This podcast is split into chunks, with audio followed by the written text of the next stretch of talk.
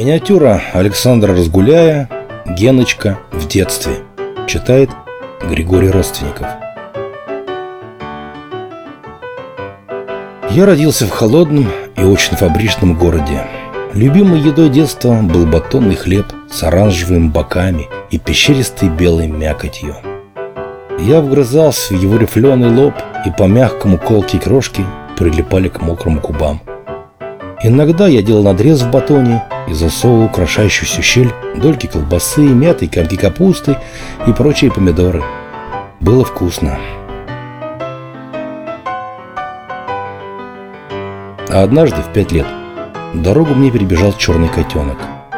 Я погнался за ним, но синяя Волга казалась неприступной крепостью для меня. Даже упав на четвереньки, я не смог разглядеть усатика под ее четырехколесным днищем.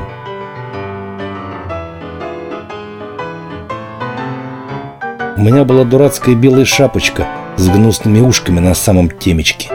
Изнутри она очень больно терлась. Момент, когда я был свободен от посторонних взглядов, я закопал ее в покатом сугробе у подъезда. Потом, через неделю, разворошил этот сугроб. Шапочка пропала начисто. Качался на качеле с какой-то девочкой. У нее были засахаренные руки и липкие плечики. Мерзость. Потом она куда-то переехала.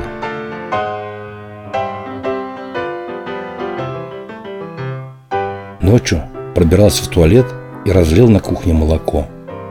Произошло это беззвучно. Даже когда белая, в полупрозрачных восьмерках струйка побежала на пол со стола, не раздавалось ни хлюпания, ни дробных всплесков. Я попытался слезать молоко отовсюду, но это оказалось довольно трудно.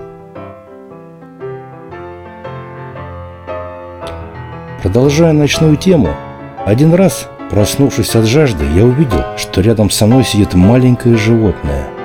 У него была носатая мордочка, черные кринки глазиков с тоненьким бликом, торчащие назад ушки, мохнатый круп и по-человечески розовые лапки с миниатюрными пальчиками. Оно смотрело на меня и молчало. Я сделал приглашающий жест рукой, и оно беззвучно убежало. Не знаю, была ли это большая мышь, маленькая крыса или мутант порочной связи обеих? Больше из детства мне не запомнилось ничего.